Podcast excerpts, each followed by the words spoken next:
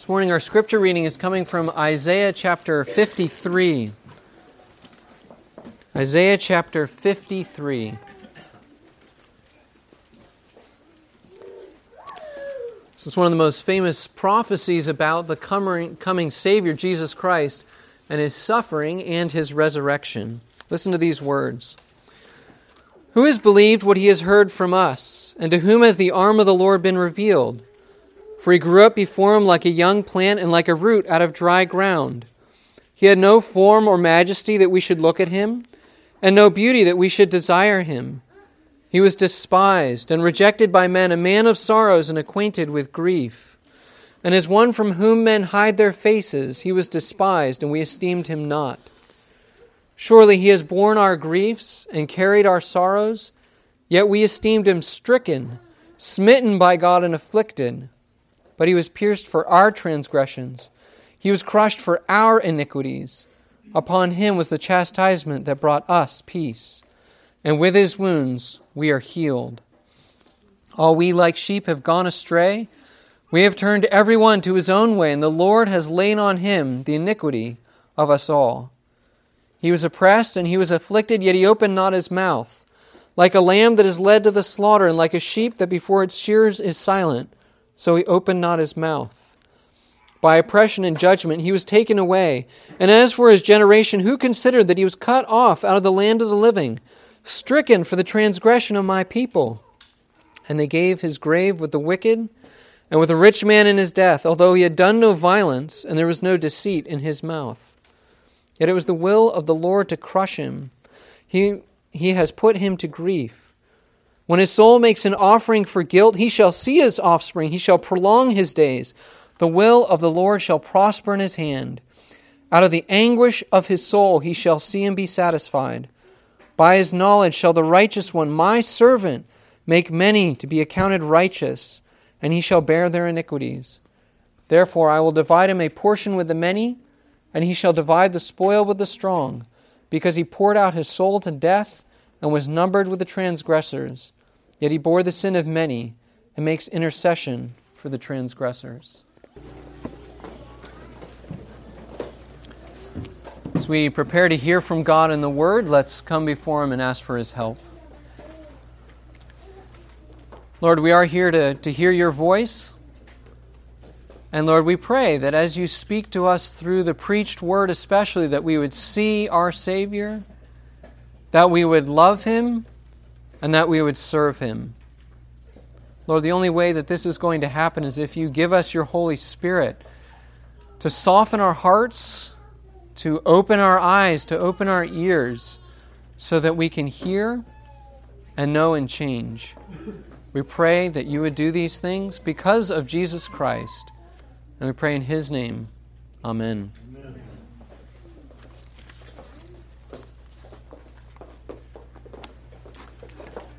So it is Easter this morning, so we're going to be taking a, a, short break from the book of Colossians, and we're going to be turning together to Matthew 28. That's Matthew 28. We'll be looking at Matthew's account of the resurrection of Jesus Christ. Be reading the whole chapter together.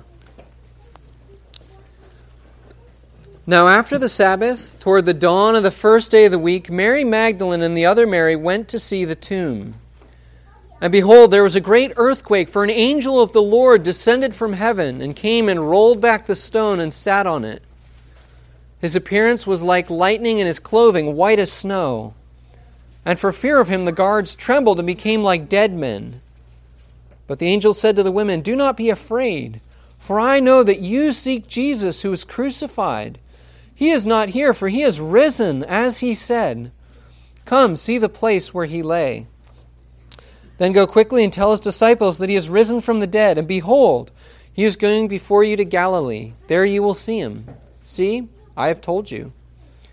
So they departed quickly from the tomb with fear and great joy and ran to tell his disciples. And behold, Jesus met them and said, Greetings. And they came up and took hold of his feet and worshipped him. Then Jesus said to them, Do not be afraid. Go and tell my brothers to go to Galilee, and there they will see me. While they were going, behold, some of the guard went into the city and told the chief priests all that had taken place. And when they had assembled with the elders and taken counsel, they gave a sufficient sum of money to the soldiers and said, Tell people his disciples came by night and stole him away while we were asleep. And if this comes to the governor's ears, we will satisfy him and keep you out of trouble. So they took the money and did as they were directed. And this story has been spread among the Jews to this day. Now the eleven disciples went to Galilee, to the mountain to which Jesus had directed them. And when they saw him, they worshipped him, but some doubted. And Jesus came and said to them, All authority in heaven and on earth has been given to me.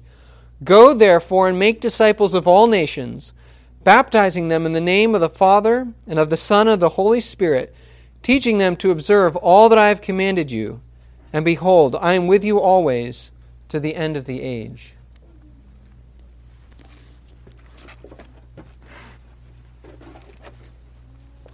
Why are you here this morning?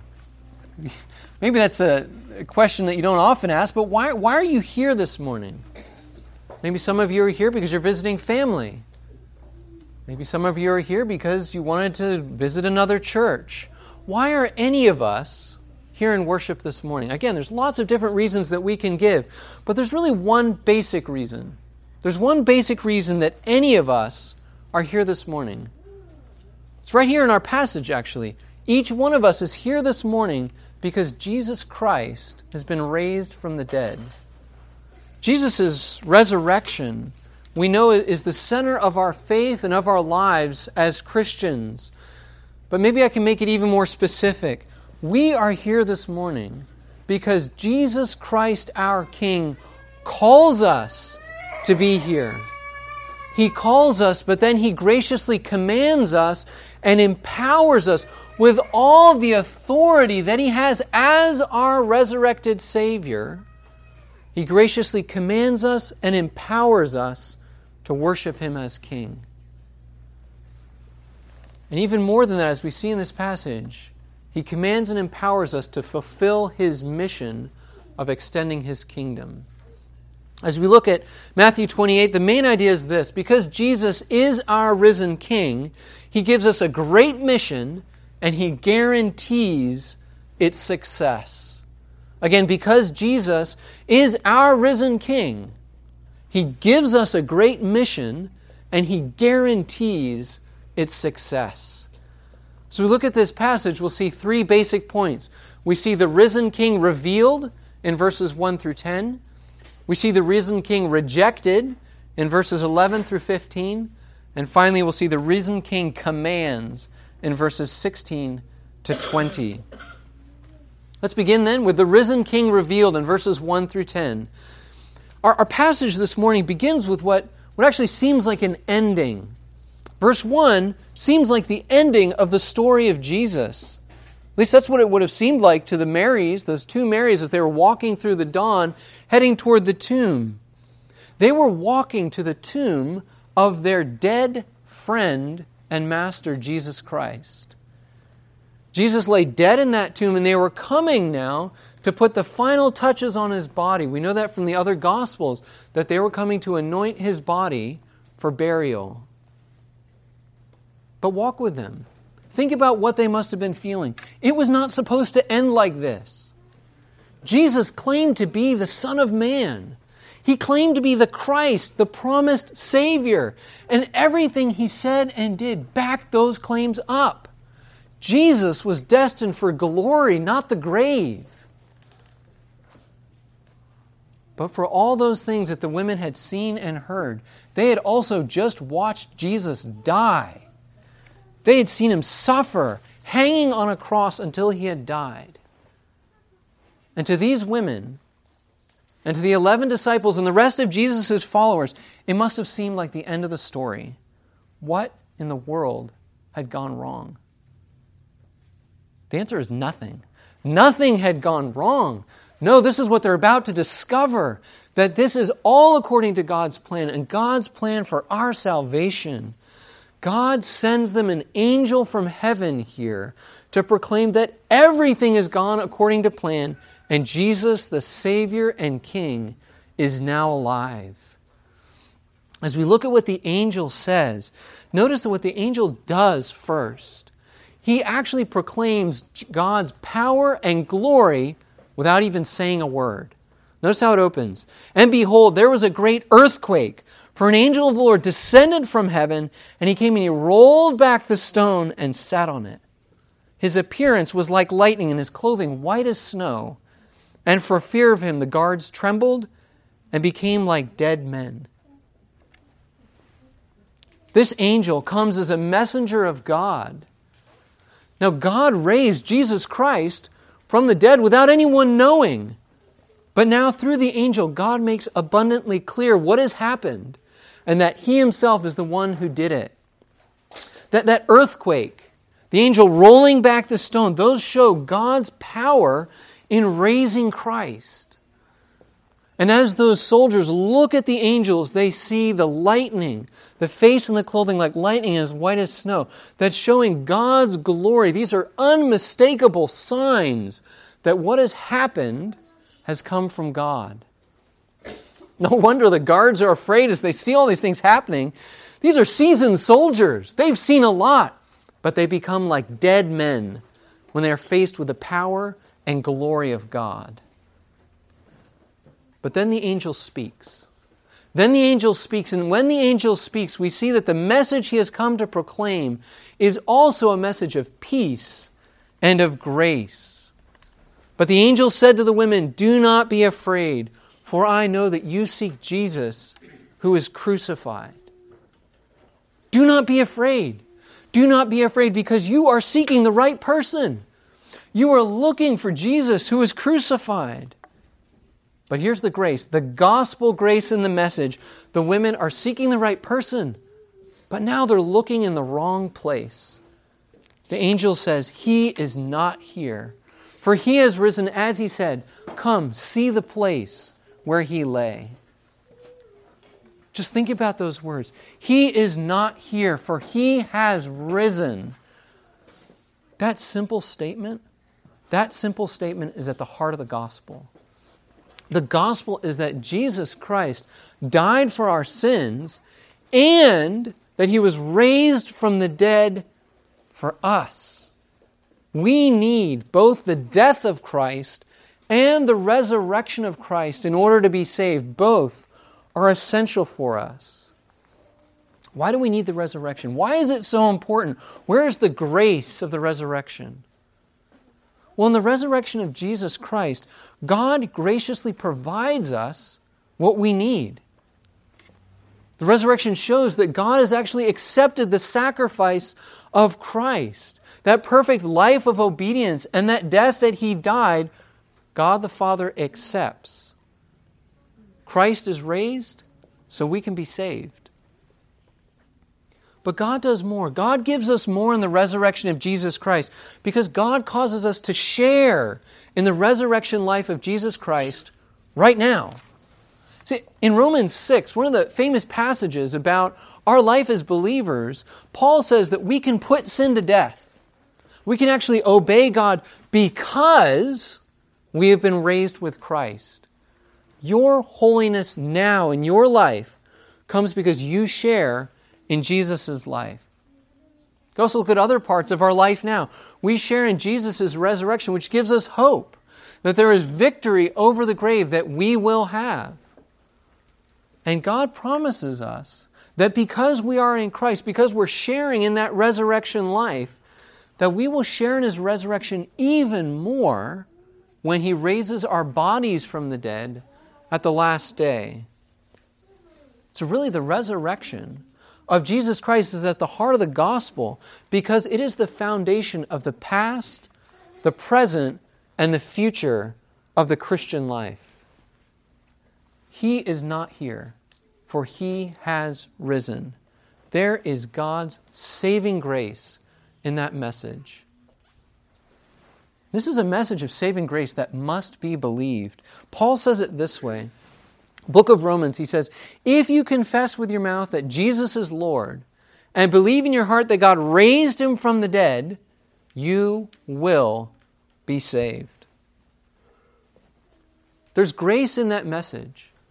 but there's also grace in the way that, G- that God actually confirms the message. He confirms that Jesus is actually alive. The angel himself is a trusted messenger from God. The stone that he rolls away reveals an empty tomb. The angel points the women back to what Jesus himself has said. Jesus has spoken many times about his death and his resurrection.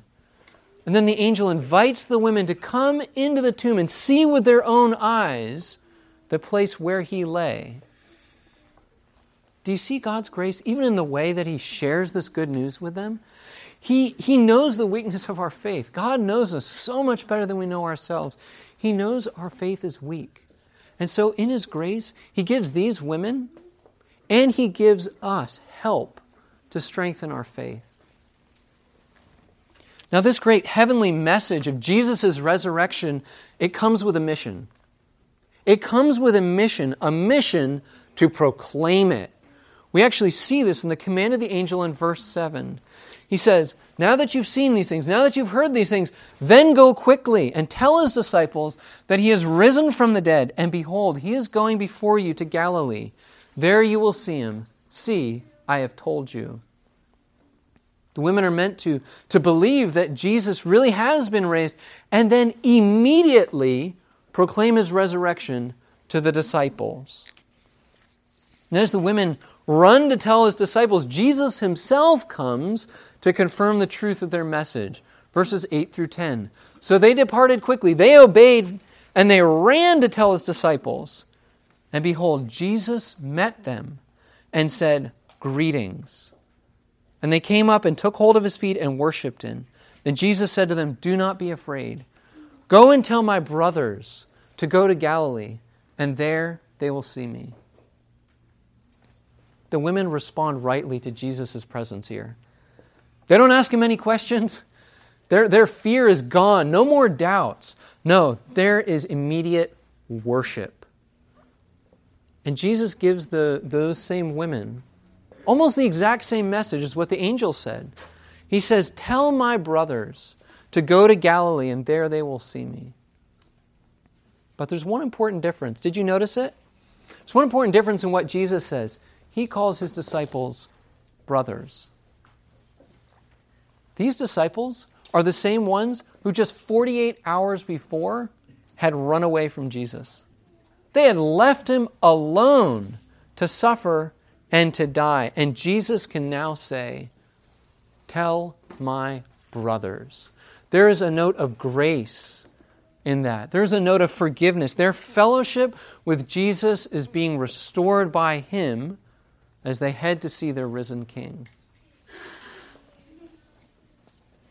But we see, second of all, that this message of the risen king is rejected. The risen king is rejected. Verses 11 through 15. The story takes a turn here. Two, two sets of people are actually heading into Jerusalem. We've met the first set. We've met the women who want to go proclaim the message of Jesus. But there's also another group heading back to Jerusalem. These are the guards. They have the same message that Jesus is alive, but the response to their eyewitness accounts couldn't be more different. Notice what it says. The guards came to Jerusalem and they told the chief priests what had taken place. That they told them about the angel. They told them about the earthquake. They told them about the empty tomb. They told them all of it. Really, there's only one conclusion Jesus is alive. Maybe these leaders will finally believe. I mean, they knew Jesus very well. They had seen his miracles, they had heard his teaching day after day. They knew what the Old Testament scripture said. Maybe now this final piece will convince them. But no. No, they respond by rejecting the truth again.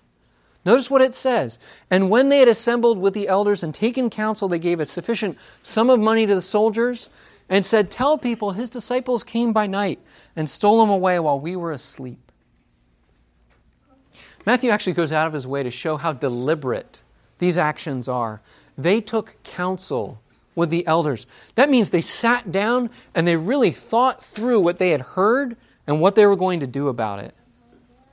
And their response, after all that thinking and all that talking, their response is to bribe the guards to tell a lie. It's not even a convincing lie, is it? How, just think about it. How could Jesus' disciples manage to roll away this massive stone without waking up the soldiers? And if the soldiers knew that sleeping on the job meant discipline or even death, what were they all doing sleeping in the first place? This lie doesn't even pass muster. But really, that's the point, because the entire situation here is underlining the sinfulness of sin. You would think that the evidence of Jesus' resurrection was overwhelming. But the leader's rejection comes from an unbelief. It comes from a lack of faith rather than a lack of knowledge. They know the facts, but they have no faith. And so often that's the case today. Many, many people continue to reject Jesus as king. They, they may tell you many reasons why. They may even tell you many reasons why the resurrection of Jesus never happened or, or couldn't happen or it's impossible. You can come up with all these things. But in each case, the most fundamental reason why anyone cannot accept the resurrection is because they cannot accept Jesus the King. It doesn't matter how many times you tell them, it doesn't matter how many times you show them the truth of the word. Apart from faith, they will never believe.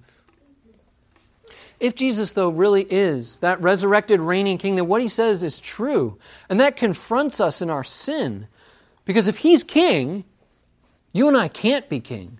We can't rule anything. No, we are sinners. Jesus calls us sinners deserving of hell and God's wrath forever. That's why we reject him as our King. But each one of us desperately needs Jesus and Jesus alone for salvation. Let's look third and finally then at Jesus, the risen King, commands in verses 16 to 20. Matthew actually purposefully shows the response of the leaders and the response of the disciples. And it's a sharp contrast. Jesus' disciples travel to Galilee in obedience to the command of their risen King. Now, we know from other parts of the Gospels and the New Testament, this is not the first time that Jesus appeared to his disciples, what we're going to read in these verses. No, he's actually showed himself to them in other times, and actually, he even came to 500 people at one time. But Matthew chooses to focus on just one time, on this one specific time when Jesus appeared to the 11 disciples in Galilee on the mountain on which Jesus had directed them. And Matthew chooses to focus on this one event because this shows one important result of Jesus' resurrection. Here's the result that Jesus, the risen King, commands his church to spread the gospel and to build his kingdom. That's the essence of what Jesus is commanding here. And Jesus gives this command, this new command in a way, with the authority that he has received in the resurrection.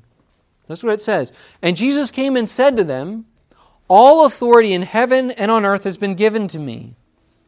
That's how he frames his command with this new authority. Jesus has authority right over all creation because he's made everything, but he's talking about something new here. Jesus clearly says that this authority has been given to me. What, is, what does Jesus mean by that? Well, the Bible is clear that Jesus actually receives honor and status as the Savior, as the mediator that he did not have before. You can look in the Old Testament, for instance, at Psalm 2 or Psalm 110. But I want to focus on what Paul says in Philippians. Philippians chapter 2. Listen to these words carefully, thinking about the sacrifice of Christ. He humbled himself by becoming obedient to the point of death, even death on a cross. Therefore, God has highly exalted him and bestowed on him the name that is above every name, so that the name of Jesus every knee should bow in heaven and on earth and under the earth, and every tongue confess that Jesus Christ is Lord to the glory of God the Father. What Paul says is there, because of what Jesus has done by dying on the cross, God gave him the highest name, and everyone and everything will worship Jesus. They worship him not just as the eternal Son, but as the Savior now as well. And that is a similar dynamic to what we see going on in Jesus' words in Matthew 28. As the Savior, God the Father has given him authority over all creation. Jesus, in other words, is the risen king, not just over his people, but he is the king of everything. And it's with that authority that Jesus commands his church. And Jesus says, Go therefore. Go therefore and make disciples of all nations, baptizing them in the name of the Father and of the Son and of the Holy Spirit, teaching them to observe all that I've commanded you. Jesus is saying, Because I have the authority, because I have the power over all who oppose you, over sin and sinners, over Satan and even over death. And because I have the authority, I have the power over sinners to whom you will go to change their hearts, to bring them to repentance and to faith and obedience. And because I have authority, I have the power over even you to send you and to bless your words with power and to, to sustain you in suffering. Because I have that kind of power and authority, go. Make disciples by proclaiming the gospel, Bring people into the church, into relationship with me through baptism, and teach the full counsel of God. That is the authority and the command. We need to believe Jesus' authority, Jesus' power, as we look at this mission that he has given to his church. It is a challenging mission. What he is commanding here is hard because there is always opposition to Jesus Christ and the gospel. It's also a comprehensive mission because this message is for all people. Go to all nations. And it's also a message that is for all of life. From first hearing the gospel to that final act of obedience, all of that is in this command. It's also a constant mission. This is the mission of the church in all places and in all ages. This is the mission of our church here. And this is the mission of the churches that you come from as well. It's true, there are aspects to this mission that I've been uniquely called to as a pastor. I've been called to preach, to proclaim the good news. I've been called to administer the sacraments of Lord's Supper and to baptize in the name of the Father and of the Son and of the Holy Spirit. I've been called to even exercise the keys of the kingdom to discipline. I've been called to shepherd your souls. But it's not just me. It's not just these apostles, it's not just me. This mission is given to Christ's church. Each one of us participates. We participate in sharing the gospel. We participate in welcoming new believers into the body of Christ, in encouraging and correcting and teaching other believers. We do this in service, we do this in prayer, we do this in worship. This mission that Jesus has given is given to us, and we need to rely on Jesus' authority as we do this. It's only because of Jesus' authority as the risen King that this mission is successful. And it is successful. You and I, just, just think about this for a moment. You and I and this church here are proof that Jesus, the risen King, is powerful. He has brought us out of spiritual death to spiritual life. And He's brought us together to worship Him. If we are in Christ, then we're no longer slaves to sin. We're not living in that kingdom anymore. No, we are saints of Christ, and this church is an outpost of His kingdom. And if that's true for us, here, one tiny little church with just a few believers gathered here this morning, think about how this is true for the church worldwide Christ's mission is successful to save sinners and to build his people. But we doubt. We all doubt this. We all doubt what Jesus says. And when we do, we need to rely on Jesus' final words here. He says, And behold, I am with you always to the end of the age. Jesus in his resurrection power, is always present with his people. That means he's present right now. And he'll be present tomorrow, and Tuesday morning, and Thursday night. He is always present with his people. I cannot emphasize enough the comfort and the power that that truth brings. Why are you here this morning? Why are you here this morning? Maybe for some of you, Christ has brought you to bring you to repentance. To bring you to faith because God is calling you, maybe for the first time, to believe in Jesus Christ who is raised from the dead. You and I need a Savior who lived for you, who died for you, and who was raised for you. And that is Jesus Christ. Do not reject Jesus, the risen King. He is here with the power to give you eternal life and everything that you need. But many of you are here because Jesus Christ is your Savior and your Lord, that you've been gathered into His kingdom. And let me encourage you then to rely on the power of our risen King. Without the power and presence of Jesus Christ, what Jesus has commanded His church is impossible. Not just hard, not just difficult, impossible. But we have a strong, risen Savior.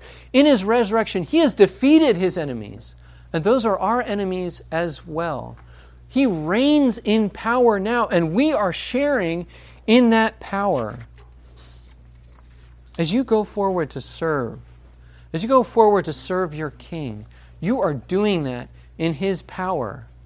As you read the Scriptures together, as you fight sin in your life, as you serve in the church, as you worship together, in every single aspect of what you are doing in obedience to this command, you can only do that in the power of the risen King. Let me encourage you then. Let me encourage you daily to go back to the empty tomb. You are not going there to look for a dead Savior. No, we are going there to find a risen King. We are going there to be reminded that we serve Him and we serve Him in His power alone. This is the great truth of the gospel of Jesus' resurrection and His mission for us, His church. I pray that this would be something that you and I grow in as we serve Him together. Amen. Amen. Let's pray.